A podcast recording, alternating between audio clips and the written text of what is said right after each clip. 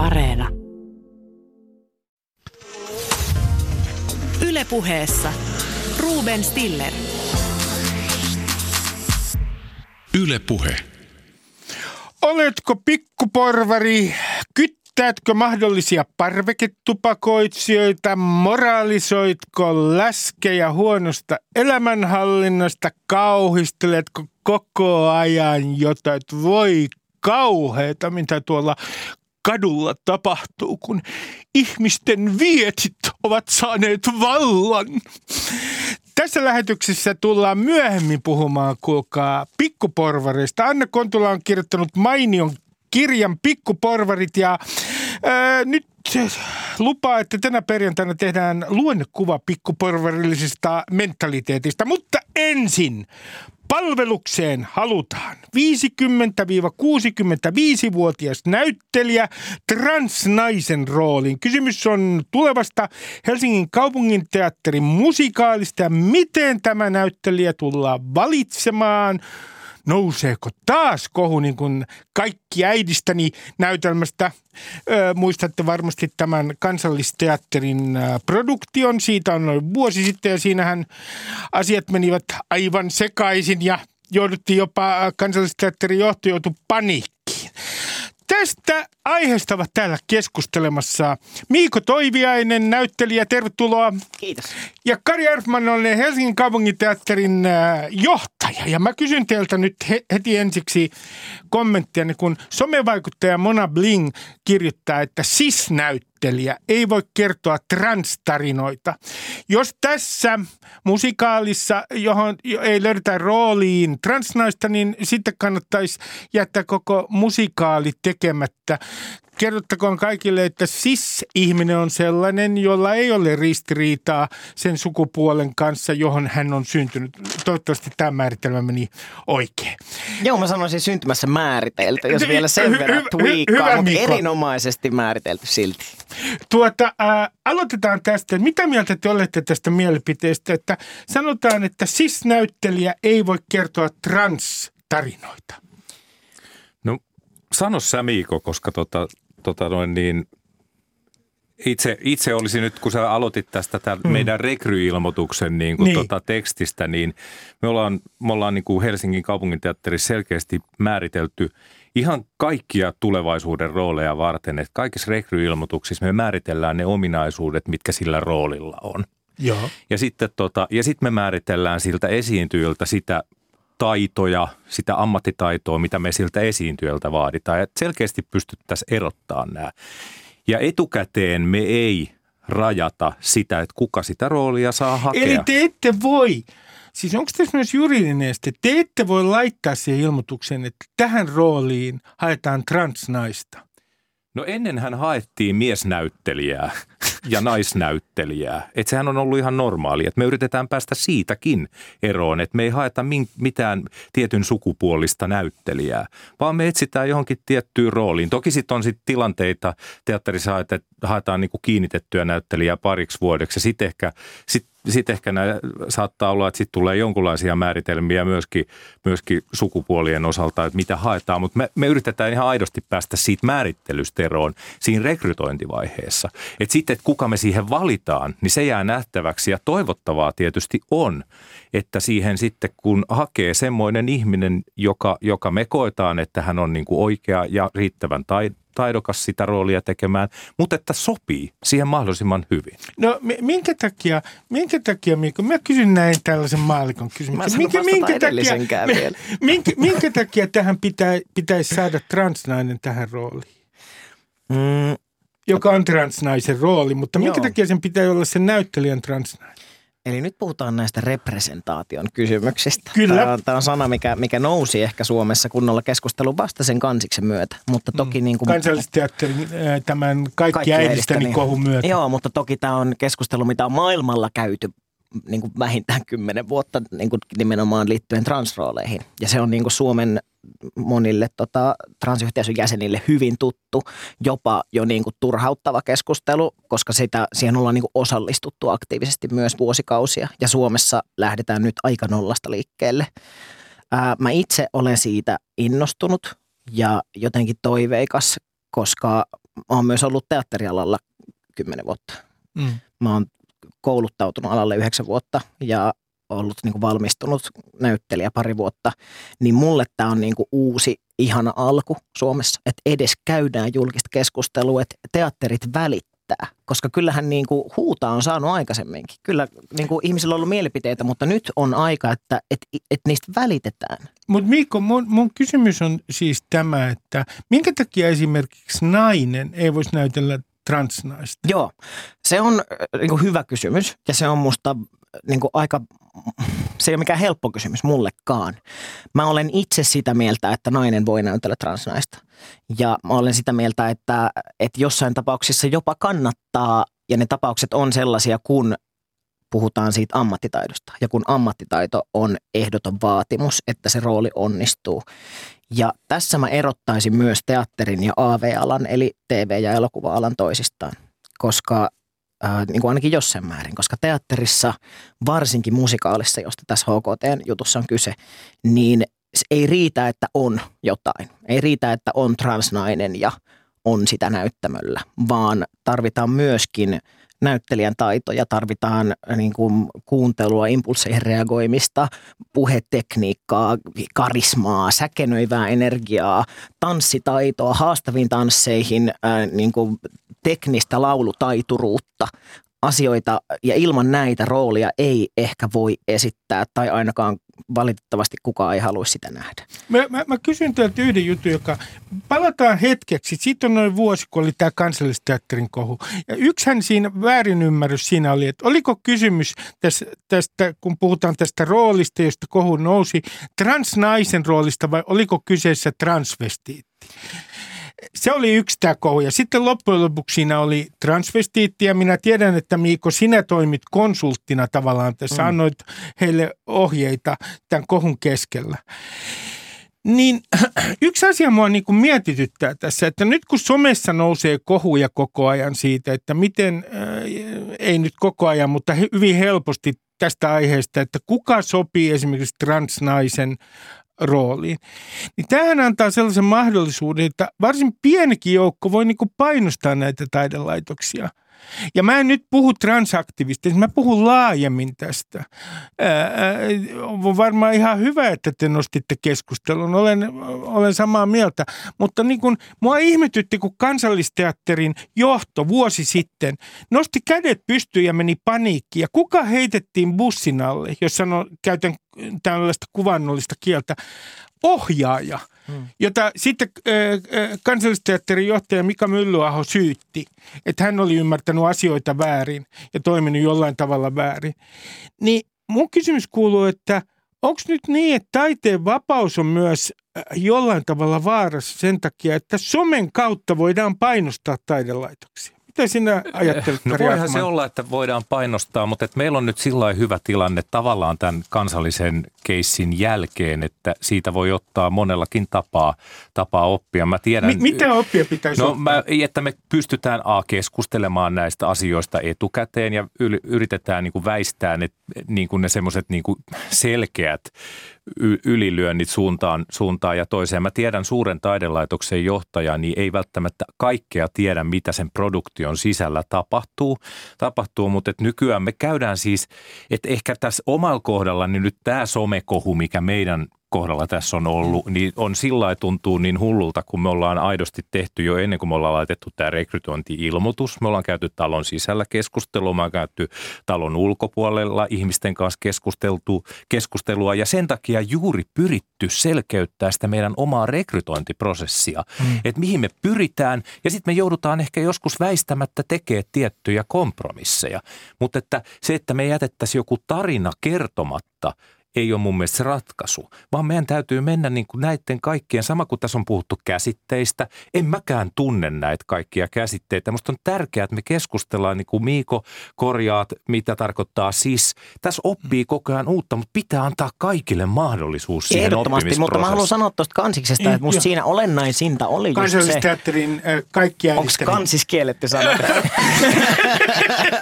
Mä sensuroin. Mä Kyllä, minä olen tässä suhteessa, Mikko. Toiviainen, minä olen tässä suhteessa poliittisesti äh, erittäin korrekti. ihanaa, Ei käytetä sä- sanaa äh, kansis, Joo, se on ihanaa, vaan käytetään kansallisteatteri. Mä otan sen kiitollisuudella vastaan.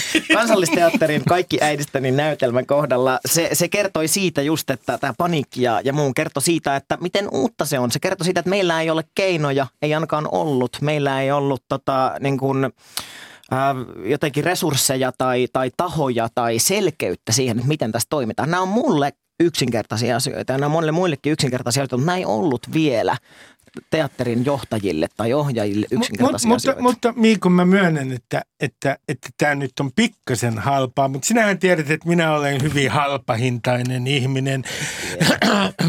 Nimittäin, kun sitten tehdään näitä vertailuja, että kuka saa näytellä ketä, mä myönnän, että tämä on, tää on vähän tämmöinen hokema. Mutta mun mielestä on ihan hyvä kysyä esimerkiksi tällaista. Saako keskiluokkainen, ja ainahan on saanut, saako keskiluokkainen äh, valkoinen näyttelijä näytellä äh, köyhää ja syrjäytynyttä valkoista? No totta kai saa. Ää, no sitten voisi kysyä esimerkiksi, kun mä, äh, mä oon juutalainen tietysti, niin voisi kysyä, että eikö ole skandaali, että ää, viulunsoittaja katolla musikaalissa, täällä ovat niin kuin ei-juutalaiset aina laulaneet. No sen jälkeen voisi kysyä näin. Jos vaadittaisiin, että juutalaiset näyttelee esimerkiksi kaupunginteatterin viulu, viulunsoittaja katolla näytelmässä, niin ensinnäkin Suomesta on hyvin laulavia juutalaisia, hyvin vaikea löytää tarpeellista määrää. Toinen juttu on se, että, että kun se kuvaa steteleitä ja itä, itä-juutalaisten tämmöisiä pieniä yhteisöjä, niin mitä yhteistä on urbaanilla juutalaisilla näillä ihmisillä? Mä vaan yritän tällä sanoa, että tämä, on, tämä on vähän monimutkaisempi juttu, kuka saa esittää ketä. Oh, ja, ja just se, että se kysymys ei ole se, että kuka saa, niin kauan kuin poliisi ei vie ketään vankilaan, vaan että, että kenen kannattaa ja miksi esitetään, ketä esitetään. Ja nyt mä yritän tässä samalla vastata vähän siihen ihan ensimmäiseen kysymykseen, eli että miksi olisi, miksi, miksi ylipäätään halutaan, että transtaustainen esittää transtaustaista. Mm, ole hyvä. Niin, niin näissä on tärkeää miettiä sitä marginalisoitua positiota. Eli, eli ei puhuta vaan vähemmistöstä, koska vasenkätistäkin on vähemmistö, mutta mm. ei sillä silti ole mitään merkitystä, vaikka mm. minun elämääni, vaikka olenkin vasenkätinen. Mutta kun puhutaan, ja ehkä nyt tämä voi olla karkea tota, listaus, mutta mä sanoisin, että, että transihmiset, vammaiset ja rodullistetut on ihmisryhmiä, joiden representaatiolla on valtava painoarvo, ainakin tällä hetkellä vielä. Ne on niin kuin, äh, ihmisryhmiä, joita sorretaan ja hyväksikäytetään ja siirretään sinne marginaaliin. Ja teatteri ja taide on paikkoja, missä on mahdollista tuoda heitä pois sieltä marginaalista, kertoa autenttisia tarinoita, aidosti vaikuttaa ihmisten käsitykseen ja sitä kautta maailmaan ja näiden yksilöiden kohteluun. Miikko, Miikko mulla on tämmöinen kysymys, että kun me puhutaan tämän, tässä keskustelussa tietenkin kummittelee koko ajan sellainen käsite kuin transfobia, hmm. niin jos nyt äh, transsukupuolisen ihmi, ihmisen rooli on sellainen, että hänessä on aika negatiivisia piirteitä näyttämällä, niin siis voidaanko sanoa, että silloin se on niinku transfobinen? Mä Ei ajan, laisinkaan. mä, mä ajan tästä takaa sitä, että kun, kun me nyt keskustellaan siitä, miten meidän pitää suhtautua näiden ö, vähemmistöjen edustajien esittämiseen, representaatioihin näyttämällä. Mm. Tässä on myös sellainen vaara, että vähemmistöjä aletaan romantisoida niin, että kaikkien vähemmistöedustajien luonnekuvan pitää olla positiivinen näyttämällä. Mutta toihan on kuule sitten foobista. se olisi, se olisi, tava, se olisi niin kuin ennakkoluuloista, se on yksi, tota, yksi syrjinnän muoto, että, että tehdään ihmiset pyhimyksiä ja täydellisiä. Ylistämällä ja, ja alistetaan. Niin, kuin, niin, että esimerkiksi niin kuin marttyyrimyytti on ollut yksi transihmisen yleinen representaatio, Mm. että he ovat niin kuin jaloja kärsijöitä. Se on kuvottavaa. Mä en halua nähdä yhtäkään sellaista hahmoa enää. Mä haluan nähdä kokonaisia ihmisiä, joissa, jotka on myös epätäydellisiä. Voi olla ilkeitä, voi olla rasistisia, voi olla seksistisiä, mutta ne on kokonaisia ihmisiä. Ja sitä tarkoittaa positiivinen representaatio, että saa näytellä oikeaa ihmistä, joka, on niin kuin, joka jotenkin vastaa tosimaailmaa, eikä ole vain joku niin kuin fantasia äh, väkivallasta tai, tai uhrista. Mä, niin, Joo, mä, mä vaan se, että musta on tosi, tosi tärkeää, että et, et kun tätä, mulle tämä keskustelu on siinä mielessä tärkeää, että pystyy käymään erilaisten ihmisten kanssa siitä, siitä keskustelua etu, etukäteen, kun esimerkiksi tehdään tämmöisiä roolitusratkaisuja, että, että jos, ei, jos ei pystytä tekemään sitä optimaalisinta ratkaisua siitä, että se olisi esimerkiksi transnainen, mm. mutta ettei löydettäisi semmoista, jonka taitotasot. Että mikä on sitten seuraavaksi parempi ratkaisu, että, että saa vaan sen yhteisönkin ymmärtämään, että se on aidosti halu kertoa tarina, jossa on transnainen. Mutta että, mut että siis, että, että, ne, että miten sä niin kuin ikään kuin teet selväksi sen, että nämä keinot on, on niin kuin, että tarkoitusperät on hyvät, vaikka, vaikka joudutaan tekemään kompromissia, koska, koska semmoiseen niin kuin ideaaliin maailmaan me ei kaikilta osin kuitenkaan päästä, että ei tule semmoista... Et, et, Mutta Kari Arfman, mm. kun, kun ajattelin näitä teatterikohuja, olen pahoillani, että keskeytin, mutta, mutta, mutta kun ajattelin näitä teatterikohuja, niin ensiksi meillä oli tietenkin Turkka, myyttinen Turkka, joka saapuu pimeydestä ja se on niin uhkaava, se pistää koko Suomen keskiluokan sekaisin syistä, jota on jälkikäteen vaikea ymmärtää. No, nyt meillä on nämä uudet teatterikohut, jotka ovat identiteettipoliittisia ikään kuin teatterikohuja. Niin Onko tässä nyt se suunta, että me tullaan jatkossa teatteria koskevat kohut tulee niin kuin pitkälti olemaan tämmöisiä roolitukseen liittyviä ja representaatioihin liittyviä. Miten tiettyä vähemmistöä, mi, mi, mi, miten äh, heidät on esitetty teatterilavalla? Tämä on se uusi suunta. Niin en mä, ei tässä varmaan kukaan tietoisesti mitään kohuja hae. Mm. Et teatteri on taidelaitoksella mun mielestä yhteiskuntakeskustelua käyvä taidelaitos, joka käy sitä jollain parhaaksi katsomallaan tavalla. Ja niin kuin Miikko totesi, että saa tehdä, mutta kannattaako tehdä? Ja näiden asioiden välillähän tässä, että, että, että se, se ehkä nyt tässä meidän kohussa just, että me ollaan tehty, että, että aidosti yritetään oppia asioita, Kyllä. niin siihenkin pitäisi niin kuin jotenkin vaan antaa mahdollisuus. Mä vain, meillä, on, meillä on toi musikaali niin kuin taivaassa menee tuolla meidän suurella ja siinä on sitten taas yksi rooli, rooli, jolla on kehitysvamma. Mm. Määrittelemätön, ei millään tavalla siis teoksessa määritelty. Ja meillä on siellä kaksoismiehitys, joista toinen henkilö on ammatti, talon ammattinäyttelijä, jolla ei ole kehitysvammaa ja sitten on toinen esiintyjä, jolla on.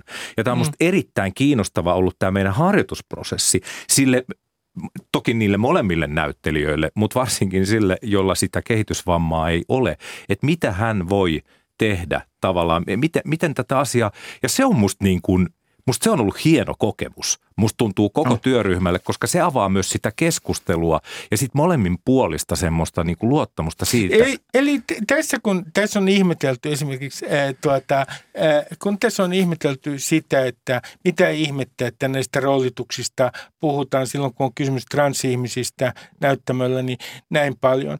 Niin itse asiassa Miiko, onko niin kuin sinun mielestäsi pointti se, että nämä keskustelut osoittaa, että jollain tavalla vihdoinkin Suomessa ollaan otettu askel eteenpäin niin, että yleensä tietyt vähemmistöt nähdään? Ehdottomasti, ja että kuullaan ja että, että tota, meidän sanoillamme ja tarinoillamme on merkitystä. Musta se on innostavaa, että syntyy kohuja, koska se tarkoittaa, että teatteri ei ole yhden tekevää.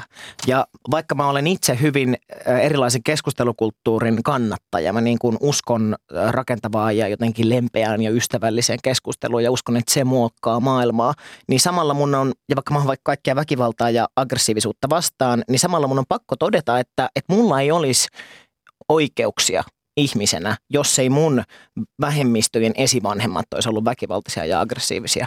Ja tätä, tätäkään kohua ei olisi, tästä ei keskusteltaisi, jos ei ihmiset olisi puhunut kärkkäästi somessa.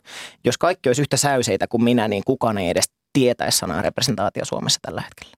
No, Tämä on mielenkiintoista. Mä otan yhden esimerkin siitä, mihin suuntaan maailma on menossa teille molemmille. Nimittäin otetaan nämä Oscar-ehdokkaat elokuvat. Nyt siellä on tällainen vaatimus ää, Oscar-ehdokkaille, että elokuville siis, että jotta saa A-merkinnän tai tämmöisen standardin, niin pitää ää, täyttää ainakin yksi seuraavista kriteereistä. Ainakin yksi pääosan esittäjistä tai merkittävän sivuosan näyttelijä kuuluu etniseen tai rodullistettuun ryhmään. Sitten on lueteltu nämä ryhmät. Sitten toinen kriteeri siis äh, on se, että 30 prosenttia sivuosien ja pienempien roolien näyttelijöistä kuuluu seuraaviin ryhmiin. Siis naiset, rodullistetut ja etniset ryhmät, sukupuolivähemmistöt, kognitiivisesti tai fyysisesti rajoitteiset. Sitten kolmas kriteeri on se, että tarina kertoo näistä vähemmistöistä. Ja ainakin yksi näistä kriteereistä pitää täyttää. Nyt on kysymys siis Oscar-ehdokkaista. Nä, tässähän on kysymys tietyllä tavalla. Siellä on muitakin vaatimuksia, muun muassa, että koko filmin henkilökunnasta, kuinka paljon pitäisi ottaa huomioon ää, vähemmistöjen edustajat. Niin siis tämähän on tietyllä tavalla, tässä on kysymys kiintiöistä.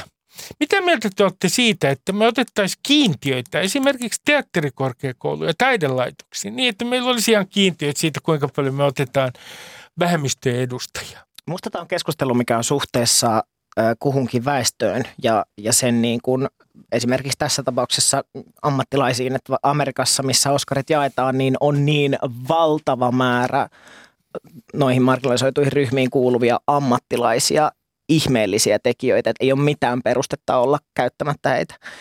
Ja Suomessa valitaan 12-24 ihmistä näyttelijäkoulutukseen joka vuosi, jos nyt teette rinnastuksen, niin siinä on tosi iso ero. Mm, ja mä myös itse suhtaudun niin kuin aika jotenkin vakavasti tai, tai tota, isolla tunteella kiintiöihin, koska mua kammottaa se ajatus, että olisin itse kiintiö. Mä itse odotin vuosikausia ja tein aika paljon töitä, kun hain teakkiin niin kun varmistaakseni sen, että raati ei tiedä mun transtaustasta. Mä halusin olla aivan varma, että, että se ei vaikuta päätökseen suuntaan tai toiseen, koska mä en, se on tosi raskas ajatus kantaa, että mä oon tässä koulussa siksi, että mä olen trans. No mitä, mitä mieltä, Miiku, sä oot siitä, että esimerkiksi Yleisradio uutisjutussa, ja sen takia minä en käyttänyt määritelmää heti aluksi, että transtaustainen näyttelijä tänään. Mitä, mitä mieltä sä olet siitä, että sitten sun kohdalla kuitenkin käytetään tämmöistä termiä esimerkiksi kuin transtaustainen näyttelijä, eikö vaan näyttelijä? Se on mulle tosi ok. Mä oon myös näyttelijä, kyllä sitäkin käytetään paljon ihan vaan pelkkää näyttelijä. Mutta täytyy, mut täytyy sanoa, että kun mä oon nähnyt sut näytteleen, mm. näyt, näyttämällä ensimmäistä kertaa, niin mä oon tehnyt ihan puhtaasti arvion siitä, että kuinka hyvä näyttelijä sä oot siellä näyttämöllä, enkä tiennyt sun eikä, ja siis niin kuin, ja sitten kun sen on kuullut myöhemmin, niin sitten tavallaan, että okei. Joo, se, se on, on siis mun, mun uran kannalta se on mennyt täydellisesti, mutta, mutta mun täytyy vaan siis sanoa, että, äh, että mä olen niin sinut sen kanssa. Se on tavallaan myös duuni, minkä mä tein Teakissa, kun mä tajusin, että, että jos mä haluan olla avoimesti trans, niin mun pitää olla oikeasti sinut sen kanssa. Mm-hmm. Mutta, mutta, mutta mä en silti, ja tämä on se paradoksaalinen juttu, että vaikka mä olen täällä myös transyhteisön edustajana, niin mä en voi edustaa ketään muuta kuin itseään. Myöskään Mona Bling ei edusta muita kuin itseään ja, ja on Tä, siitä itsekin tämä, hyvin tämä, tietoinen. Tämä on mielenkiintoinen juttu, Miiko, että sä sanot. Sun pointti on erittäin hyvä että, että onko tässä vaara, niin kuin ajattelen itse, että esimerkiksi juutalaisten kohdalla helposti on, vaikka meidän asema nyt on paljon helpompi kuin transvähemmistö, niin, niin että, että aina niin kuin tulkitaan, että yksi henkilö sitten, joka puhuu, jota edustaa ihan koko vähemmistöä. Oh, se on ehdottomasti ongelma, mutta se on nimenomaan ongelma niiden päissä, jotka sitä kuuntelee ja lukee, että, että että pyrki saamaan itsensä kiinni siitä, että ei myöskään yleistä yhtäkään yksilöä. Ja tämän vuoksi tämä on yksi syy, miksi representaatio on tärkeää, että me saataisiin mahdollisimman monta edustusta, koska jokainen yksilö on erilainen ja me ei voida saada kuvaa jostain Suomessakin transvähemmistö on tuhansien ihmisten, vähintään tuhansien ihmisten niin kuin ihmisjoukko yksikään ihminen ei voi edustaa näitä tuhansia ihmisiä. Se on niin kuin aivan päivänselvä juttu. Tämä on mielenkiintoista. Kar- mä, joo, joo, vielä, hyvä. vielä, kun tämä rooli, mitä me haetaan, niin se on vielä siis määritelty nyt siinä 50 65-vuotias. Näin on. Ja se tekee siihen vielä tietysti sen oman hankaluutensa, että transtaustaisia esiintyjiä Suomessa, mm-hmm. sitä ikäluokkaa on taatusti vielä vähemmän kuin sitä mm-hmm. nuorempaa ikäluokkaa. Mutta se sitten on taas ehkä siinä tarinan kannalta vielä yksi myöskin erittäin merkittävä määrä, että se on selkeästi niin kuin siinä tarinassa jo, jo niin kuin oman uraelämänsä loppu puolella ja ei nyt ehkä elämän loppu, mutta on sel- selkeästi kuin vanhempaa sukupolvea, joka tekee siihen oma juttunsa, että kun meidän roolilla on muitakin, määreitä sitten Mä voisin tietysti sanoa nopeasti tähän, että sattumoisin Englannissa, missä toki nämäkin asiat ovat paremmin, mutta siellä kästettiin myös musikaaliin ä, 50-65-vuotista transnaista, niin tuota, ja ehkä myrkytät mun veden, jos mä kerron, mikä musikaali oli kyseessä, Et- koska se saattaa kerro. olla sama. Mutta siellä, vaikka sielläkin on näitä ammattilaisia paljon runsaammin, niin, niin siellä, tänään. Että siellä, niin, siellä päädyttiin sellaiseen, että, että sitä näytteli sismies ja understudina oli transnainen, 30-vuotias Mitä tarkoittaa transnainen. understudy? Se, tekee, se tarkoittaa, että hän tekee yleensä yhden viikossa tai silloin, kun tämä on sairaana, tämä pääesiintyjä Joo. tai muuta. Ja siitä nousi ihan valtava kohu, koska se teatteri oli, oli teidän tavoin hakenut transnaista siihen, mutta eivät olleet löytäneet. Niin mun mielestä, jos HKT on jo niin kuin, hyväksynyt sen, että sismiehen kästääminen on oikeasti vahingollista ja, ja niin kuin se vahvistaa stereotypioita ja väkivaltaisia uhkia, joita transnaiset kohtaa, niin että jos, jos on jo hyväksytty se, että sismiehen kästääminen ei tule kuuloonkaan, niin ollaan musta pitkällä. Me, äh, mä kysyn vielä Kari sulta tätä, palaan siihen, että mitä sä sanot tämmöisistä kiintiöistä, joita niin kuin näkyy Oskareittenkin kohdalla. Mitä sä ajattelet siitä, että meillä tulisi jonkinlaisia kiintiöitä? No Miiko kuvasi mun mielestä, se, se on kyllä ihan totta, että, että meidän, meidän niin kuin ammattikunnan niin kuin demografia on hyvin toisenlainen varmasti kuin, kuin Jenkeissä. Että varmaan tämmöiset kiintiökeskustelut on sinänsä niin kuin hyviä. Että se, että millä tavalla tätä niin kuin juridisesti hoidetaan tämmöistä kiintiöä, mutta että kyllä mä huomaan, että jos meillä on joku kokous, missä yhtäkkiä on viisi miestä, niin kyllä me kaikki melkein yhteen ääneen todetaan, että tämä on tämmöinen all male panel. Että se, mm, kyllä, kyllä se, niin, Mitä on? Mitä? Että tässä Kohta keräskin- Anne Kontula tässä pääsee kiinnitetään- al- Niin, niin, mutta että mä tarkoitan, että siis niillä kiintiöillä on, niinku, niillä on niinku tavallaan hyvä, hyvä, se on hyvä pitää mielessä sillä tavalla, ettei siitä tule niin kuin, että se ei voi olla niin kuin, että siitä tulee aika lailla semmoisia juridisia ongelmia mun mielestä, mm. mutta että hyvä pitää mielessä, että niin kuin, että tota, en mä osaa tätä nyt muotoilta, mutta muutenkin, kuitenkin meidän ammatis ensisijaisen tärkeää on, on se ammattitaito ja Mutta se mihin pitäisi keskittyä on se, että miten me saadaan meidän ammattikunnasta saavutettavampi marginalisoidulle No ihmisille. totta, Mun mielestä joo. pitäisi miettiä, että miten me saadaan vaikka niinku, mitä, mitä kurssittamista, mitä niinku jotenkin kynnyksiä voidaan madaltaa, jotta alalle saatellaan turvallisesti ja, ja niinku hyvin Mi- Mi- erilaisia Miiko, ihmisiä. mä se kysyn- hyödyttää kaikkia. Mä kysyn tähän, tähän loppuun, mä kysyn teiltä vielä yhden kysymyksen rajoituksista tuolla lopussa, mutta sitä ennen mä kysyn sulta ihan lyhyesti, että kun sä oot verrannut näiden transroolien ää,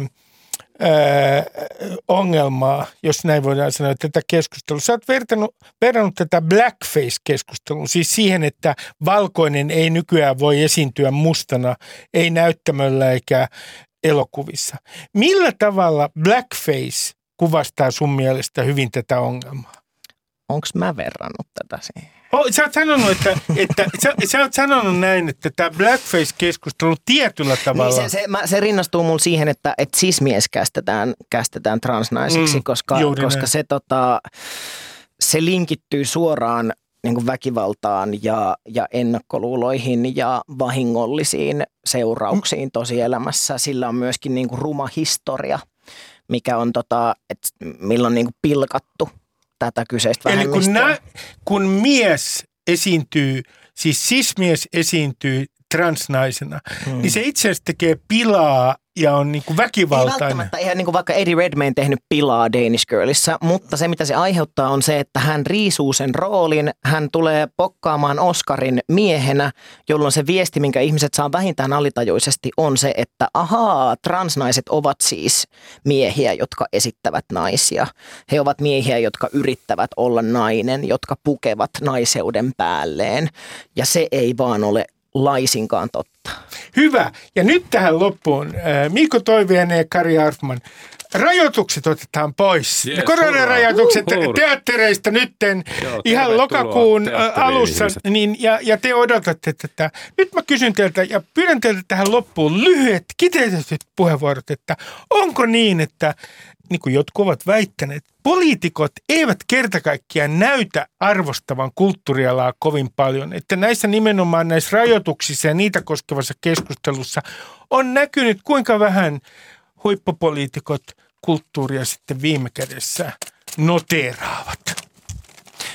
No mä sanon lyhyesti, että, että se tapa, millä meidän ala on kohdeltu viimeistä puolitoista vuotta on äh, järisyttävän, masentavan kauhea ja siitä seuraavat niin kuin mielenterveysongelmat ja luottamusongelmat on asioita, joiden satoa me tullaan korjaamaan vuosia, ellei vuosikymmeniä. Ja jokaisella, jotka on millään tavalla osallistunut tähän, tähän niin kuin hirvittävään syrjintään, niin tulee olemaan iso työ itsensä kanssa.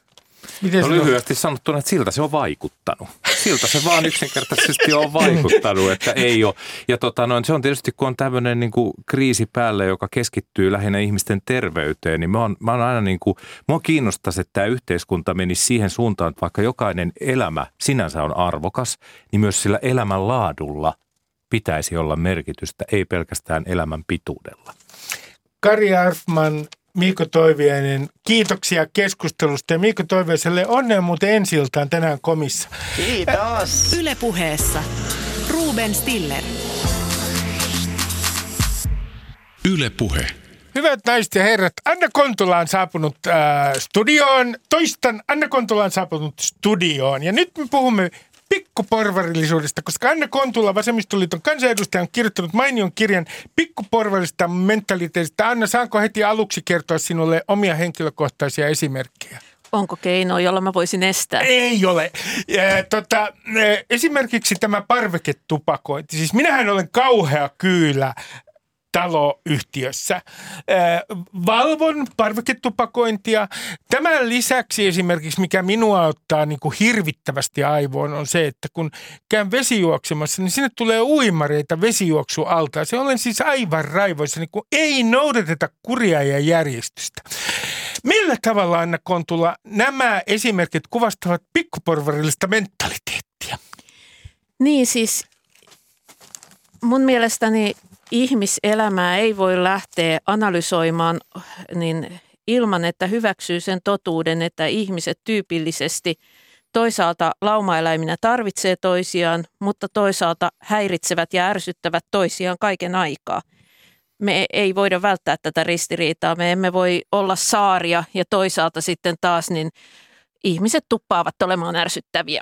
Ja se, että missä tullaan sitten siihen pikkuporvariuteen on se, että miten sä käsittelet tätä sun ärsytystä, että mikä on, mitä on se, mitä sä teet sitten, kun sä huomaat sen impulssin nousevan sisältä, kun siellä on ihmisiä, jotka rikkovat sääntöjä, esimerkiksi sitten uimalla väärällä kaistalla. Et, et, se on, siis se on kerta kaikkiaan, se on loukkaus minun perusoikeuksieni kohtaan. No niinpä, niinpä että jos, jos se menee niin kuin syvälle johonkin semmoiseen liskoälyssä sijaitsevaan turvallisuuden tunteeseen, että, että tuntuu, että maailma vaan romahtaa, kun ne on siellä väärällä, väärällä kaistalla, niin, niin silloin puhutaan jostakin pikkuporvariuden ytimessä olevasta, eli pelosta ja siitä pyrkimyksestä hallita pelkoa sillä, että maailma on hyvässä järjestyksessä ja sitten samalla kontrollissa. No tämä on mielenkiintoista, koska Anna Kontula, sinä kirjoitat todella terävästi. Yhdestä piirteestä esimerkiksi, jossa pikkuporvallisuus näkyy. Sä kerrotat siitä, kuinka läskistä on tullut synti. Toisin sanoen pikkuporvallisuuteen kuuluu, ja sen viimeisimpään version, tämmöinen täydellisen elämänhallinnan ikään kuin illuusio ja harha. Siis millä tavalla, minkä takia läskistä on tullut niin kauhean synti? Me ehkä ajatellaan, että se, että se unelma ja lupaus siitä, että jos sä hallitset kaikkea elämässäsi, niin sitten sä vapaudut pelosta, joka on siis väärä lupaus. Se on paholaisen lupaus sen takia, että aina kun sä saat selätettyä yhden riskin, tulee uusi riski tilalle, että se, se on loputonta, se täyttää sen elämän kokonaan lopulta. Mutta tämä hallinta, johon pikkuporvarillisuudessa pyritään, niin sehän lähtee tietysti itsenhallinnasta – ja lihavuuden ajatellaan kuvaavan ylensyöntiä eli hillittömyyttä, joka on itsenhallinnan ja itsen kontrollin vastakohta. Ja erityisen ikävä pahe se on siitä syystä, että se näkyy ulospäin. Että jos sä harrastat jotakin seksuaalisia perversioita omassa makuuhuoneessasi, niin se ei ole niin paha asia, koska se ei vaikuta sun asemaa siinä yhteisössä. Että et, se, et sä et niin kuin – sä pystyt pitämään sen piilossa, mutta sellaiset merkit ulkonäössä, joiden voidaan tulkita viittaavan hillittömyyteen tai itsekontrollin puutteeseen ja myös alempaan yhteiskuntaluokkaan, niin ne uhkaa horjuttaa paitsi sitä oman sisimmän itsekontrollirakennelmaa, niin myös sun asemas, asem, hierarkista asemassa siinä yhteisössä. Se, se, te, sulla on mielenkiintoinen esimerkki, joka liittyy tuohon, mistä puhuin ihan tämän osion alussa, siis tupakointiin. Ja sä osoitat tässä sun kirjassa, että miten tämä tupakoinnin kontrolloiminen on mennyt yhä pitemmälle niin, että nyt jo tonteillakin valvotaan sitä ja parveketupakointia valvotaan välillä. Ja sä sanot, että tää, tästä on tullut myös tietyllä tavalla, että tässä on tämmöinen luokkakysymys. Millä Joo, tavalla? siis se on ihan äärettömän kiinnostavaa, että meillähän on pitkät perinteet tietysti tupakoinnin pyrkimyksellä päästä eroon tupakoinnista, mutta siinä on ihan selkeästi tuon 2000-luvun taitteeseen asti, niin pyrittiin lähinnä hillitseen tupakoinnin kielteisiä terveysvaikutuksia. Eli kiellettiin asioita, jotka aiheutti ihmisille passiivista tupakointia tai laitettiin rahaa terveysvalistukseen ja niin poispäin.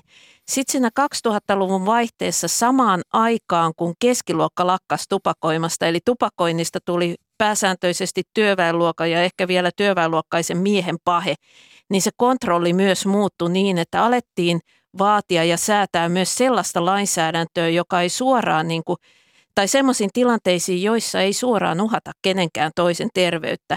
Ja hyvänä esimerkkinä juuri tällä viikolla ilmeisestikin on eduskuntaan tulossa lakiesitys, jossa kielletään tupakointi julkisilla uimarannoilla. Eli jos minä menen koiraa ulkoiluttamaan marraskuun myöhäisenä iltana kaupin uimarantaan, jossa ei ole näkyvissä ketään ihmisiä, ei ole ehkä koko päivänä käynyt ketään ihmisiä ja sytytän siellä tupakan, niin jos nyt joku sattuu mut sieltä sitten pongaamaan, niin mä voin saada sakot siitä. Se on ihan älytöntä. Sitä ei pysty perustelemaan enää niin kuin millään lailla kenenkään terveydellä. Että ainoa peruste on se, että meillä on pahe, joka joku joukko ihmisiä näkee – niin huonoksi asiaksi, niin yhteiskunnallisesti vaaralliseksi asiaksi, että jopa silloin, kun se tapahtuu jossain, missä välitöntä uhkaa kenellekään ei ole, niin se pitää kieltää. Katsotaan oikeudeksi jopa se kieltää. E, e, sitten sä otat yhden esimerkin äh, otsikolla keskinkertaisuus. Siis pikkuporvallisuuteen kuuluu tietynlainen taidemaun keskinkertaisuus. Sullahan on aivan loistava lause, jossa sä toteat, että äh, pikkuporvallisuus on suunnilleen sitä, että elämä on sellaista jatkuvaa hissimusiikkia joka niin. on minusta erittäin loistava kiteytys. Mutta mun, mun kysymys kuuluu niin kuin näin, että, että kun täällä on esimerkkinä Porin jats. Miten Porin jats kuvastaa tätä ikään kuin tämmöistä pikkuporvarillista taidemakua? Jats on mulle erityisen läheinen esimerkki sen takia, että isäni on perustanut sen festivaalin aikana ja mut on tehty niillä festivaaleilla hiukan myöhemmin. Eli olen seurannut hyvin läheltä tätä festivaalihistoriaa ja sehän alkoi tapahtumasta – jonka aikana kaupunkilaiset sulkivat ikkunaluukkunsa ja mielellään lähtivät pois kaupungista, niin tämmöisenä vähän paheksuttavan jatsväen keskinäisenä kokoontumisena. Ja sen jälkeenkin pitkään se pysyy niin kuin radikaalina ja ehkä aika marginaalisena tapahtumana, jossa kuuli sellaista musiikkia, jota muualla Suomessa ei kuulu. Sitten tapahtui jotain ja me tultiin 90-luvulle. Neuvostoliitto kaatui ja Berliinin muurit murtui ja, ja kylmä sota päättyi ja Pori Jatsi valtasi semmoiset valtavat vipteltat, joissa juodaan, juodaan niin eh, kaljaa muovimukeista ja, ja jos takuulla oli niin isot ne vipteltat, että jokainen, joka halusi maksaa niihin takuulla pääsi. Eli se ei enää ollut kysymys edes mistään eliti, eliitin oikeudesta, vaan VIPin tuomisesta äh, alemman keskiluokan ulottuville. Ei mielenkiintoista. Ja, ja tota, niin samassa yhteydessä se musiikki myös, mitä soitettiin, muuttui. Että siellä edelleen jossain kellarissa soitettiin sitä niin kuin vanhan ohjelmiston mukaista jatsia, mutta koska tämä niin kuin uusi porukka ei ollut niin jatsista kiinnostunut, vaan siitä, että he olivat VIP, niin, niin heille piti sitten saada semmoisia esiintyjiä, jotka ei sitten niin kuin – ollut niin haasteellisia sen yleisön Mä, kannalta. mä, mä otan sulle, kun Anna Kontula, sinä et ole salonkisosialisti, etkä salonkikommunisti. Sinulla on työväenluokkaiset juuret ja sinulla on juuret työväenluokassa. Niin mä otan sulle yhden, mä heitän tästä, tuli yhtäkkiä mieleeni. Mitä mieltä sinä olet tämmöisestä täällä Helsingissä, vaikka olet äh, tällä hetkellä valkeakoskelainen ja, ja olet tamperelainen, mutta tästä tämmöisestä kallioromantiikasta. Meillä on entinen työväen ää, kaupunginosa, joka nyt jo, joidenkin mielestä on siis tosi vetävä. Asuntojen hinnat on siellä varsin korkeat ja tosi vetävä muun muassa mm, ehkä sen takia, että se on sillä tavalla niin kuin rosonen. Toisin sanoen joku hipsteri muuttaa sinne sen takia, että se kallio on niin ihanan rosonen. Eikö tämäkin ole tietynlaista pikkuporvarillista romantisointia, jossa niin kuin työväenkulttuurin raunioilla eh, hipsteri syö vegaaniruokaa?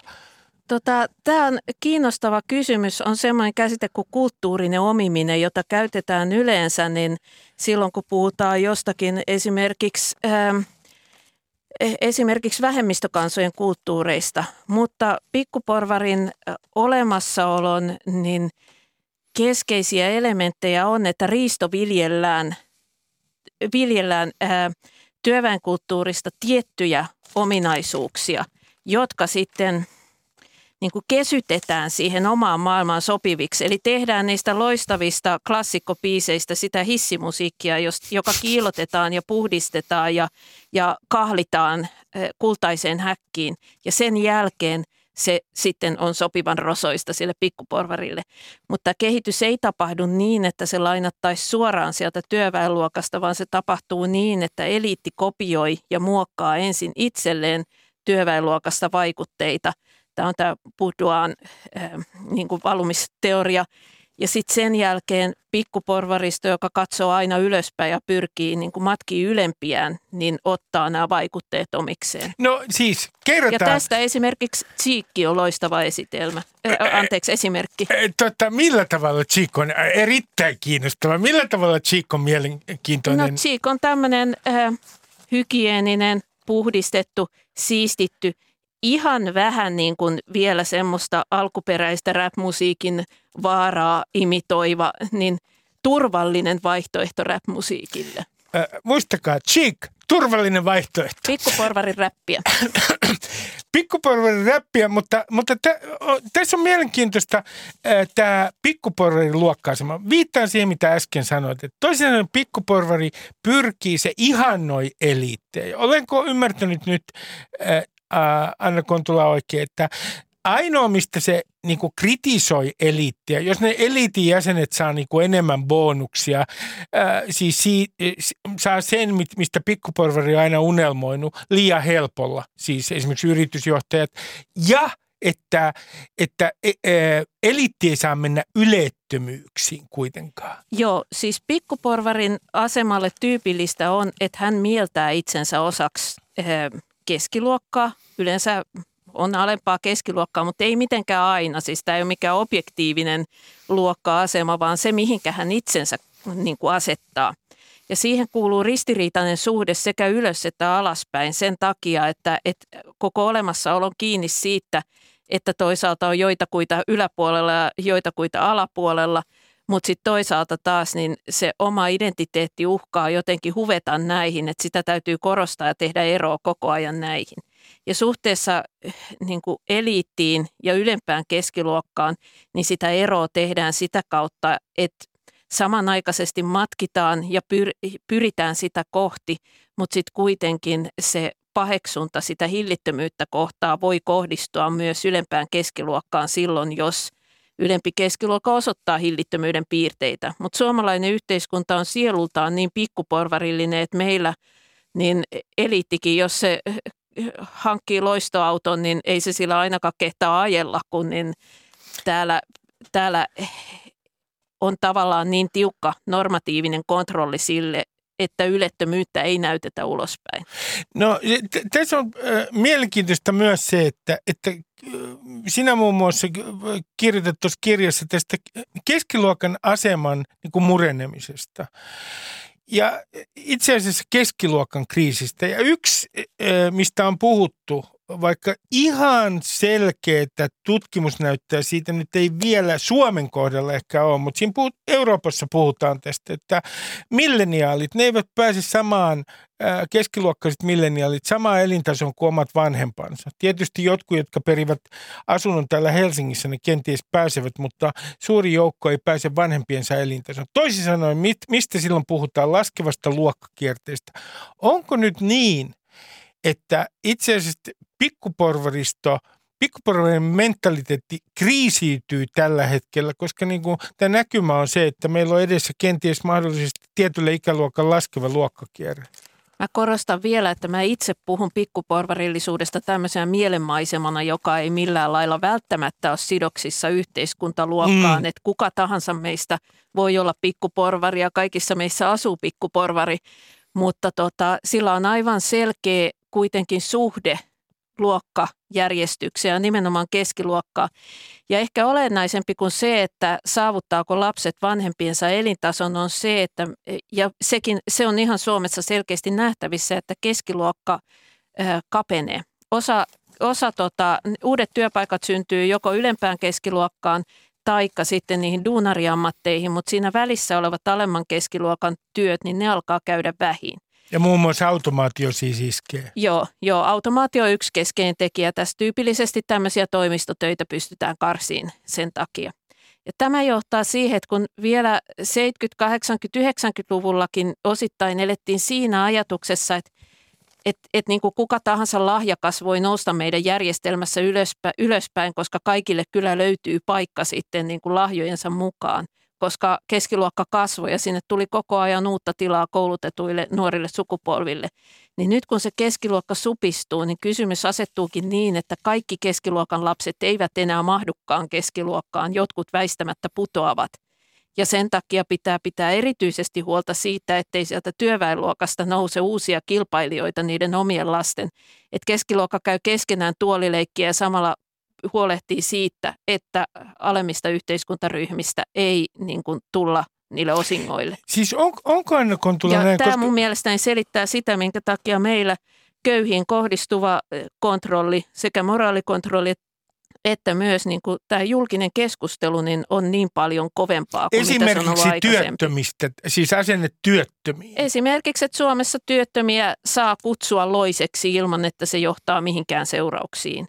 Ja kyllä mä nyt niin kuin viitaten tähän tämän radio-ohjelman alkupuoleen, niin meillä syntyy kyllä kohuja niin kuin transihmisten oikeuksista. Ei ole pitkä aika, kun käytiin keskusteluja, keskusteluja homojen oikeuksista. Mutta ne ihmiset, jotka kelpaa julkisuuteen puhuu näistä vähemmistöistä, niin ne on keskiluokkaisia oman vähemmistönsä edustajia.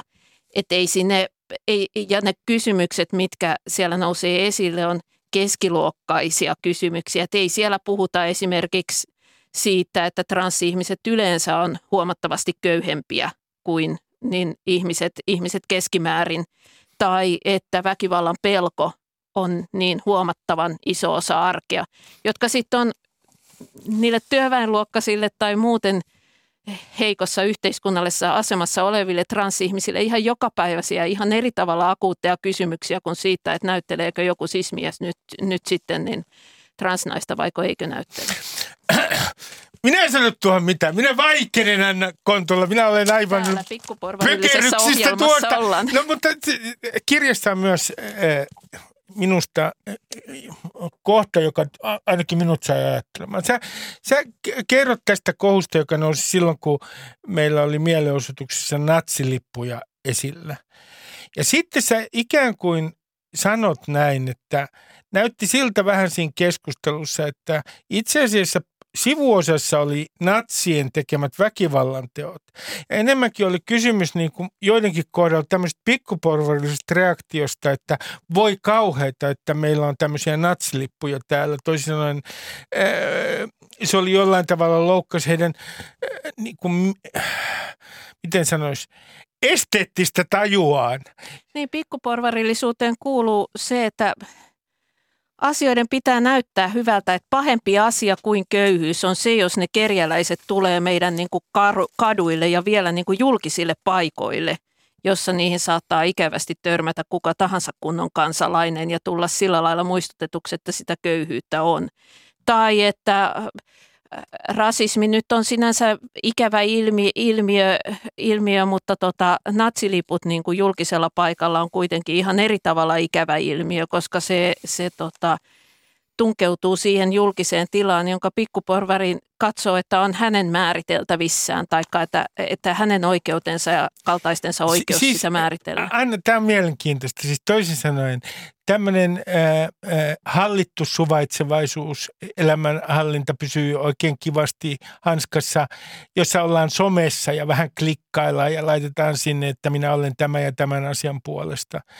Niin se sopii tämmöiseen tietynlaiseen myös pikkuporvarilliseen suvaitsevaisuuteen. Se, se on niinku siistiä, klikkaillaan siinä pikkasen. Se on osa hyvän ihmisen niinku kuvaa täl, tänä aikana, sellainen suvaitsevaisuus.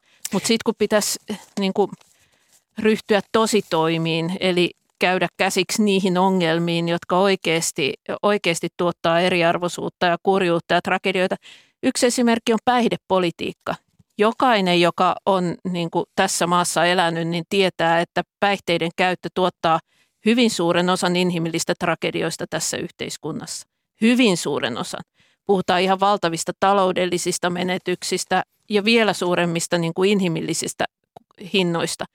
Ja siitä huolimatta meillä ei käydä vakavasti otettavaa päihdepoliittista keskustelua tässä maassa lainkaan. Että se sitten typistyy siihen, että, että keskustellaan, että saako kannabista käyttää vai ei ja viedäänkö viinit ruokakauppaa vai ei. Mutta, mutta se, että tartuttaisiin ongelmaan, jonka tiedetään olevan vakava yhteiskunnallinen ongelma, niin se on vaikeeta. Ja puhut silloin al- nimenomaan alkoholista. Puhutaan, äh, puhutaan päihteistä yleensä. Mä en mm. halua, koska oikeasti Suomessa on hyvin vähän yhden päihteen käyttäjiä, niin, niin se, että puhuttaisiin päihdesairauksista, puhutaan ihmisistä, jotka tarvitsis apua ja joiden palvelut ei ole edes lain asettamalla minimitasolla tällä hetkellä.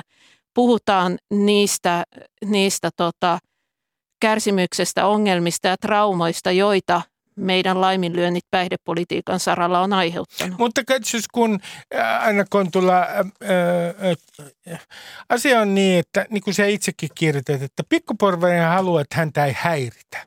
Mä otan sulle henkilökohtaisen esimerkin tästä. Ja tämä on kyllä häpeällinen. Minä en nyt tiedä, että voiko tämmöistä Sä yleensä... nautit paljastella häpeällisiä no, yksityiskohtia kyllä, itsestä. Kyllä, ja Se hykähtelee täällä radiossa, te ette vaan näe sitä. Yleisön ohjelma-ajalla. Nimittäin minä olen paennut kerjäläisiä. Sillä tavalla, että kun mä olen nähnyt romaanikerjäläisen, niin mä olen kiertänyt vielä, niin kuin jos mä oon tiennyt, että päivystetään tietyissä paikassa, niin mä oon kiertänyt niin kuin mahdollisimman monen ää, ää, jonkun muun kiertotien kautta, että mä en kohtaisi heitä. Ja se, niin, päihdepoli- kun viittasit päihdepolitiikkaan, niin eikö yksi pikkuporvallisuuden niin, niin kuin sen ydin on tässä, että meitä ei saa häiritä? Mm. Hissimusiikkiin tulee särö. Ja, ja tota, se on erityisen traagista sen takia, koska myöskään pikkuporvari ei ole täysin tyytyväinen tässä hyvin pehmustetussa hygienisessä kuplassa, vaan itse asiassa siellä mielen pohjalla kaihertaa kuitenkin se, että minkä takia noilla muilla tuntuu välillä olevan ihan hiton hauskaa, vaikkei ne noudata mun sääntöjäni. Ja tota, taide on tässä mielessä myös merkittävä ja paljastava, että taiteen kautta pikkuporvari – niin kuin pyrkii saamaan otteen jostakin sellaisesta intohimosta, heittäytymisestä ja niin kuin oikeasti kuilun reunalla käymisestä, vaikka sitten hyvin matalan kuilun, jossa, johon hän ei koskaan itse uskaltaisi. Mutta se ongelma on se, että sitten kun hän tarttuu siihen taiteeseen saadakseen tietää, mitä se on, mikä noita muita, muita kuljettaa, niin se muuttuu jälleen kerran sit, siksi hissimusiikiksi. Se on kuin on kultainen kosketus, että et, et ei voi olla yhtä aikaa turvassa ja kokea sitä, mikä elämästä tekee elämisen arvoista. Anna Kontula, kun sä kirjoitat siis myös fasismin noususta ja, ja, ja nimenomaan niistä – teorioista, jotka liittyvät muun muassa alempaan keskiluokkaan ja pikkuporvaristoon, ikään kuin natsismin ja fasismin nousun jonkinlaisena, miten sanoisi nyt, perustana. Se on monimutkaisempi asia tietenkin fasismin nousu, mutta onko nyt niin, että nimenomaan pikkuporvainen mentaliteetti on jotenkin kasvualusta fasismille sellaisessa tilanteessa, missä meillä on esimerkiksi vakava taloudellinen kriisi? Klassinen niin kuin pikkuporvarikuva ja tätähän on niin kuin muotoiltu 1800-luvulta lähtien, että mä en ihan itse keksi näitä kaikkia juttuja, mitä täällä puhu, niin se sisältää sellaisen kahtiajan, että toisaalta pikkuporvari on rauhan ja vakauden oloissa niin vakautta ylläpitävä ja suorastaan ehkä jopa konservatiivisuudessaan taantumuksellinen voima. Mutta sitten kun se vakaus on uhattua, sitten kun niin tota, se näyttää hallinta pettävän niin pahasti, että enää laidutuskuurit ja varapaketti vessapaperia ei riitä sitä turvallisuuden tunnetta pitään, pitään yllä, niin siinä vaiheessa pikkuporvarista tulee radikaali muutosvoima. Ja ongelma tässä on se, että pikkuporvari on ihan hemmetin tehokas, mihinkä se ikinä ryhtyykin, myös radikalismissaan. Ja, ja tota, Hanna Arendt mun mielestäni silloin, kun hän käsitteli Aismannin tapausta, niin kuvasi mun mielestäni hienosti sitä, että, että keskitysleirikuljetukset, organisointi ja niistä vastaanot henkilö ei suinkaan ollut mikään hirviö, vaan pikku virkamies, joka hoiti säntillisesti omat asiansa ja puhui näistä kuljetuksista samaan tapaan kuin olisi kuljettanut tonnikalapurkkeja ja, ja niin kuin, et, et mitä radikaaleimmat asiat, silloin kun, kun pikkuporvarin ei erota pöytätapoja moraalista – silloin kun sä et ole tottuun miettiin itses kautta, onko tämä oikein tai väärin, vaan kysyyn, että, että niin mitenkä on tapana tehdä. Niin jos asioista tehdään riittävän rutiininomaisia ja muodollisia, niin silloin pystytään mitä hirveimpiin tekoihin. No tämmöinen viimeinen kysymys lyhyesti Anna Kontula. Voiko vasemmistolainen tai vihreä ihminen olla pikkuporvari? Minusta nimittäin hän voi olla pikkuporvari. Meillähän on vasemmistossa ja vihreiden joukossa henkilöitä, joiden arvot ovat hirveän kivassa järjestyksessä ja, ja sitten he koko ajan paheksuvat jotain. Ja siinä on sellainen pikkuporvarisen paheksunnan maku. Niin siis ilman muuta mä oon koittanut, koittanut kirjassa korostaa, että kukaan meistä ei ole pikkuporvariudelta turvassa. Ja, ja tota, niin se ei missään tapauksessa ole puoluepoliittinen ilmiö, vaan kuka tahansa meistä voi siihen olla. Ja pikkuporvariuden takana olevat ne, ne houkutukset, niin nehän nehän on ihan hyviä asioita. Ei ole mitään pahaa siinä, että haluaa niin kuin turvallisuutta ja hyvinvointia omaa elämänsä. Vasta kun se menee överiksi, niin se on paha asia. Muistakaa me, että itse Karl Marx vaati pienotunteja omille tyttärilleen. Anna Kontula, kiitoksia paljon vierailusta. Ää, ää, teos Pikkuporvarit, se on kovaa kamaa, suosittelen kaikille. Ja tähän loppuun kuulkaa, hyvät naiset ja herrat, meillä on nykyään kehopositiivinen liike. Se on oikein hyvä asia minusta, mutta menin tänään peili eteen ja, ja huomasin, että siis kerta kaikkiaan minun pärstäni on erittäin ruma ja minulla on tätä ylipainoa ja olen tässä itse perustamassa tämmöistä kehon negatiivista liikettä, jonka kantava idea tulee olemaan se, että koskaan ei ole liian myöhäistä inhota itseään. Tulkaa mukaan. Moi moi!